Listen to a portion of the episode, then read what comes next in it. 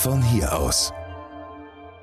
Johann Simons, Intendant der Ruhrtriennale. In diesem Jahr ist die Ruhrtriennale eigentlich eine Frage, die gestellt wird. Wie kommt man daher? Weil wir es äh, wichtig fanden, ich sehe das die Ruhrtriennale als ein europäisches Festival und weil wir es wichtig fanden, diese drei für mich europäische Begriffe nochmal zu, be zu befragen. Was bedeutet heutzutage Freiheit? Was bedeutet heutzutage äh, Gleichheit? Was bedeutet heutzutage Brüderlichkeit oder Schwesterlichkeit oder wie man wie dann auch? Wie lange dauert das eigentlich äh, so im Findungsprozess mh, auf diese Begrifflichkeiten oder dieses Oberthema zu kommen? Naja, wir hatten schon eigentlich eine sehr europäische äh, Idee. Das ist äh, Zeitumschlungen, das, das ist für alle drei Jahre und das äh, kommt äh, von Beethoven. Äh, und von, äh, erstmal von Schiller und dann später ist es benutzt worden von äh, Beethoven in die neunte. Alle Menschen werden Brüder. Und das ist auch wieder so ein Grundsatz der äh, Euro europäischen Kultur. Und äh, ja, dann ist es nicht, eigentlich nicht so schwierig, das auszudenken, Freiheit, Gleichheit, Brüderlichkeit. Ich bin gespannt für nächstes Jahr, was wir dort äh, uns äh, überlegen. Aber das sind äh, drei äh, Begriffe, die, äh, die das Ganze sehr spezifisch machen. Und leider ist es so, dass diese drei Begriffe mit einem Fragebogen, dass die Zeit uns, die, die wir sind irgendwo an den Polsschlag der Zeit äh, geraten. Und äh, es ist, als ob diese drei Begriffe uns äh, überholen. Was bedeutet das, dass diese Begriffe uns überholen? Sind sie überholt oder überholen Nein, sie uns? Die, sind überhaupt nicht überholt, aber äh, die sind so aktuell äh, geworden, dass man auch manchmal denkt, mein Gott, leider sind die aktuell äh, geworden. Sind natürlich aktuelle Begriffe, aber die Fragebogen hinter diesen Begriffen ist wirklich wichtig äh, geworden. Und es ist, es, ist, es ist anscheinend so, dass es Tag für Tag wichtiger wird, diese Fragebogen. Was bedeutet so ein Begriff wie Brüderlichkeit für Sie persönlich? Brüderlichkeit finde ich von die drei die meist schwierige. Brüderlichkeit äh, ist für mich äh, die kleine Zelle äh, meiner äh, Familie. Man hat manchmal gesagt Solidarität oder was dann auch, aber Brüderlichkeit war natürlich in, de, in, in, andere Zeiten, war Brüderlichkeit, glaube ich, äh, größer. Äh, weil dann hatte man, wenn ich so eingehe auf Familie, hatte man natürlich Ob äh, Großeltern, Übergroßeltern, die spielten eine wichtige Rolle in dem Leben von äh, Menschen, die lebten, die lebten alle zum, zusammen zum Teil. Und das ist natürlich heutzutage ist es völlig auseinander. Das geht auch einem Theatermacher so. Ein Regisseur ist eigentlich ein eher ein durchreisender Mensch, normalerweise, der von Theater zu Theater ähm, wechselt und da letztendlich so dieses Dauerhafte ja gar nicht mehr erlebt. Kann man das dann, setzt man sowas um? Wie, wie das Reisen von mir zum Beispiel? Nein, ob man dann, äh, ja, ja, also, ne, ob sie, äh, ob das auch äh, Einfluss auf ihre Arbeit nimmt dieses Unterwegssein? Äh, ja, für mich sind äh, zwei Begriffe da äh, wichtig. Äh, das ist das Gefühl von äh, Fernweh und das ist das Gefühl von Heimweh.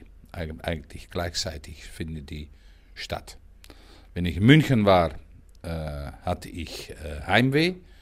Wenn ich zu lange zu Hause bin, dann habe ich Fernweh. Also bei mir wirklich so. Das, was das anbelangt, bin ich ein großer Fan von äh, Josef Roth, der äh, Schriftsteller, äh, lang verstorben schon, aber die thematisiert das ständig in seiner Arbeit. Also das Unterwegssein, äh, in dem Prozess sein. Äh, ich hasse zum Beispiel Premiere, aber in dem Prozess sein ist eigentlich mein Ding. Ja.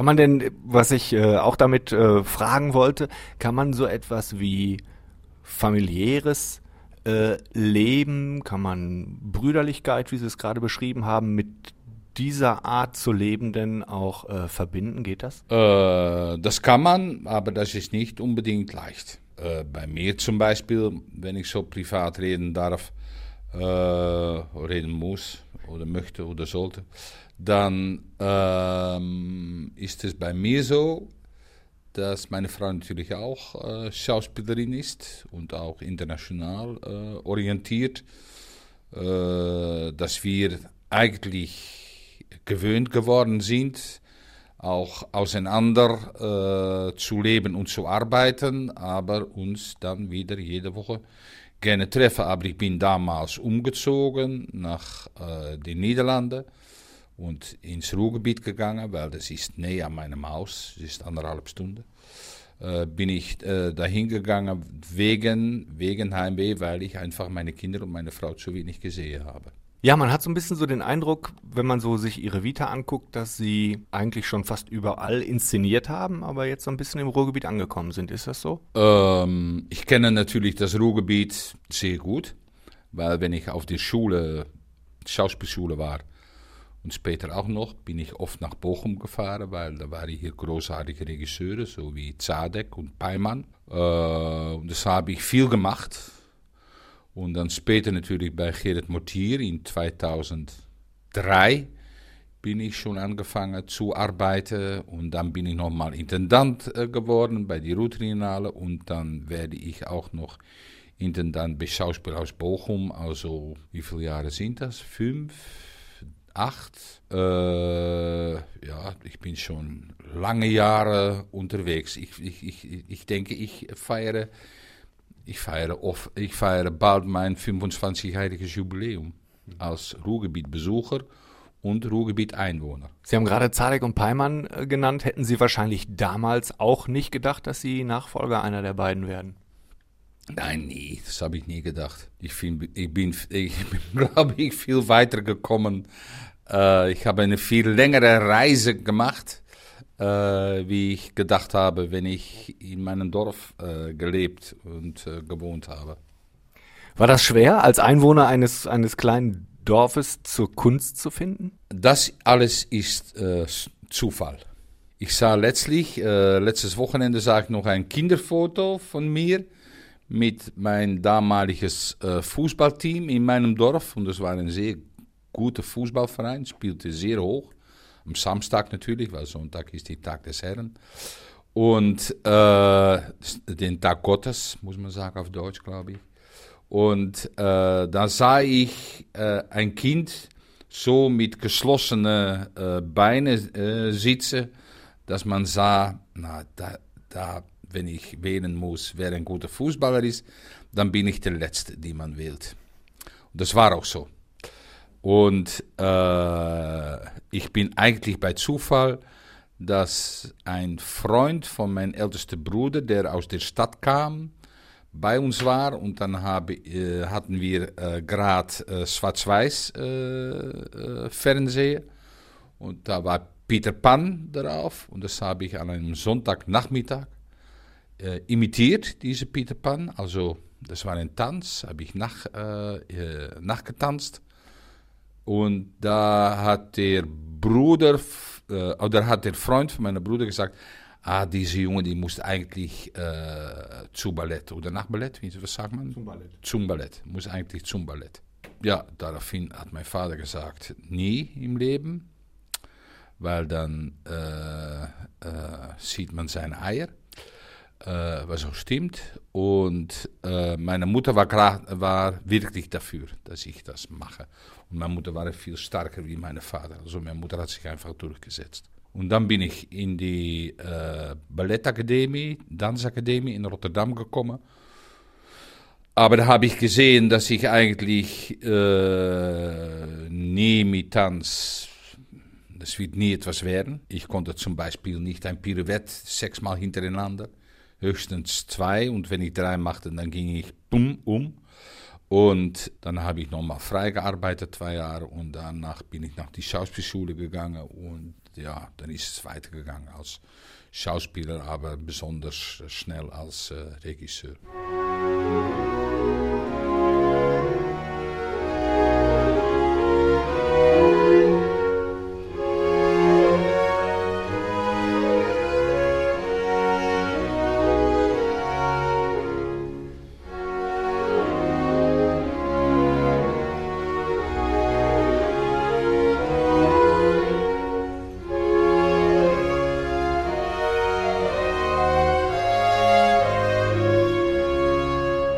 Wir haben gerade schon mal das Thema Intendanz angesprochen.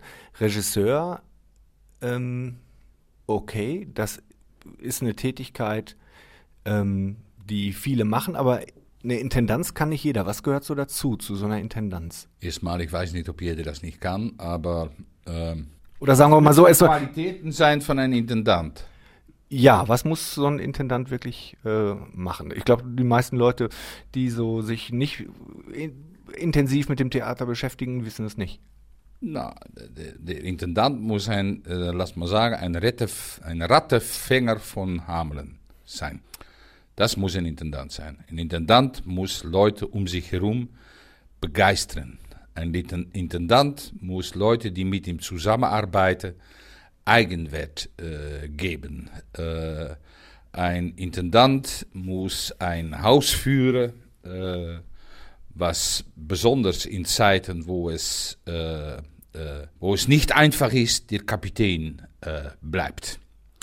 Und nicht ein Kapitän, ich spreche für mich selbst, nicht ein Kapitän, der die Leute anschreit, aber ein Kapitän, die äh, zuhört nach alle Ideen, die Leute haben und dann die Fähigkeit hat, das beste Idee daraus zu wählen. Das unter anderem diese drei Sachen schon muss ein Intendant schon äh, haben und natürlich ein, ja, ein, große, ähm, äh, ein gutes Geschmack. Das spielt eine große Rolle, Geschmack. Mm, und dadurch zeichnen sich. Ja, und, und über Geschmack kann man sich streiten. Ne?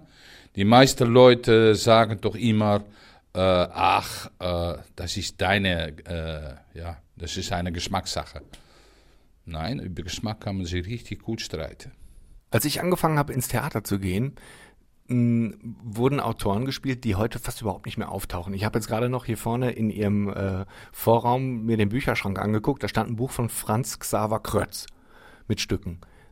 Spielt heute keiner mehr. Woran liegt sowas? Ähm, ich denke gerade, weil ich habe, warte mal, ich habe zwei Stücke von äh, Krötz gemacht früher. Äh, und äh, ich überlege gerade, ob ich dat, das dann jetzt auch spielen äh, könnte. Stallerhof zum Beispiel, das ist einer seiner besten Stücke, die er hat. Das ist von Sprache her unglaublich gut, unglaublich genau. Aber die Thematik ist vielleicht, dass man denkt, jetzt spielen doch andere Probleme eine große äh, Rolle. Die Welt hat sich natürlich mondialisiert, also die Stoffe die wir spielen können, können auf der Bühne, die sind natürlich äh, ja, unendlich äh, geworden. Heutzutage macht man auch viele Romane, ne? heutzutage macht man auch Filmskripts. Ähm, heutzutage macht man weniger Klassiker, glaube ich auch, dass es so ist.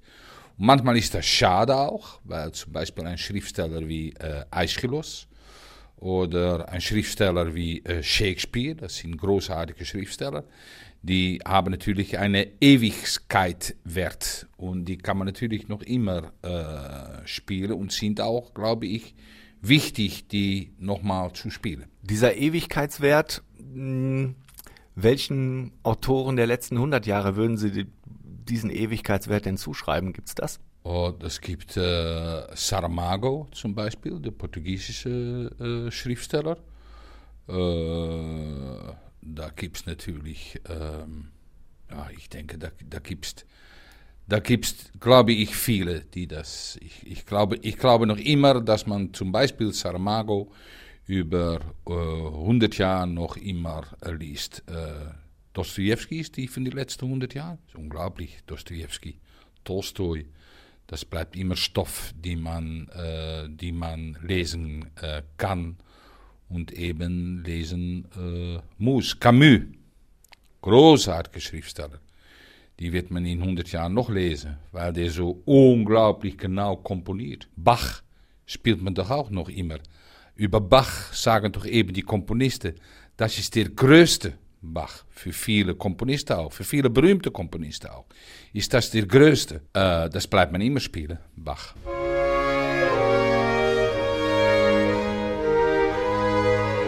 In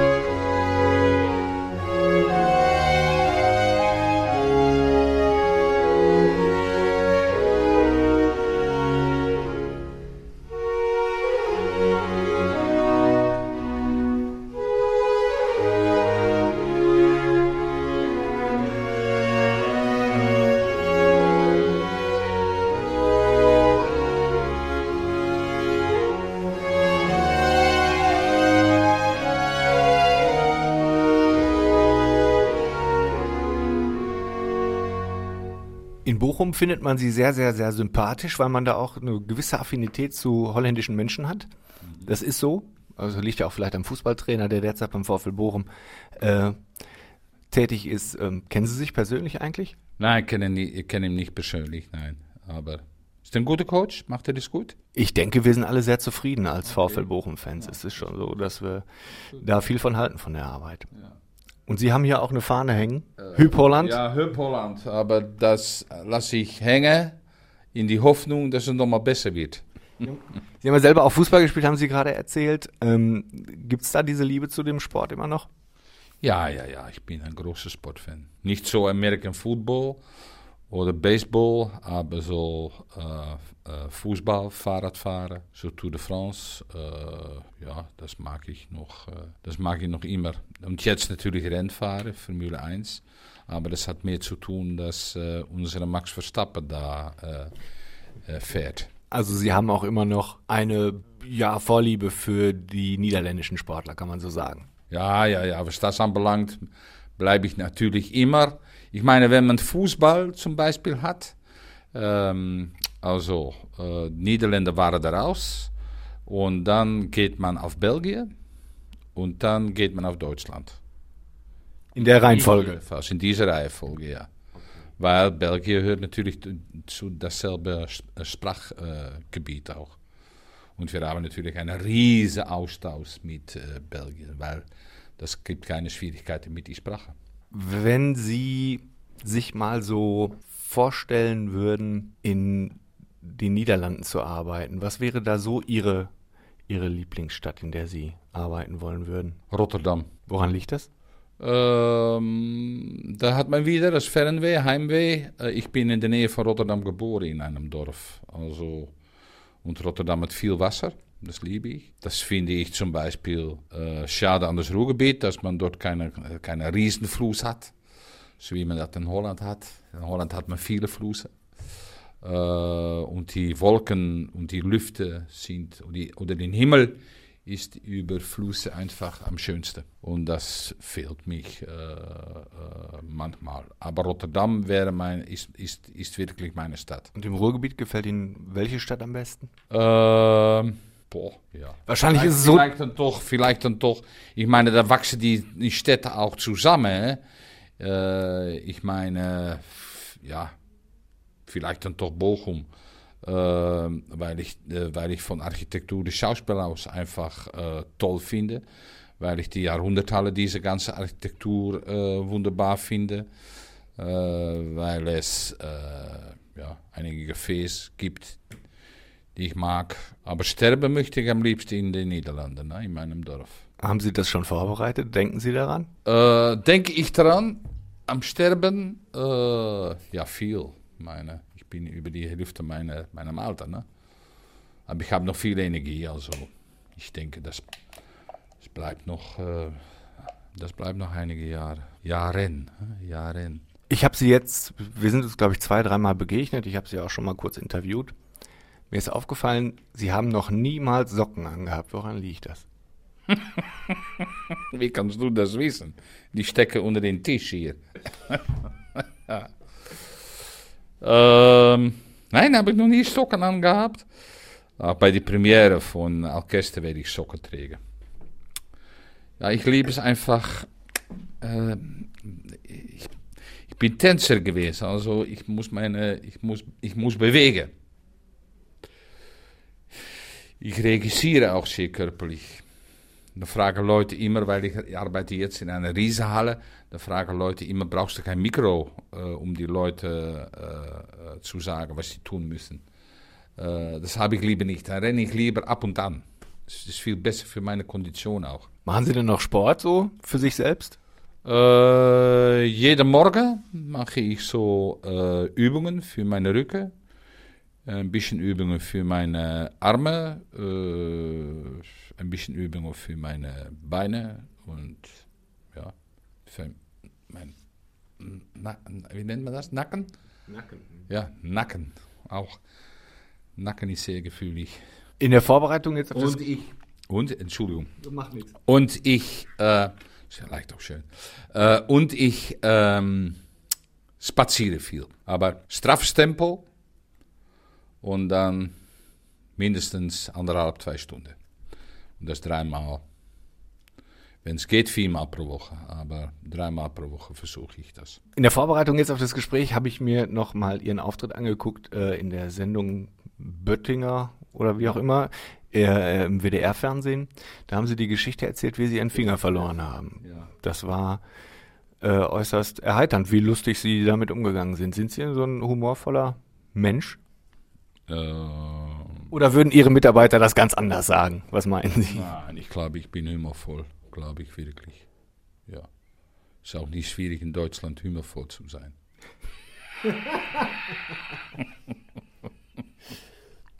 ja, natürlich würden das einige so unterschreiben.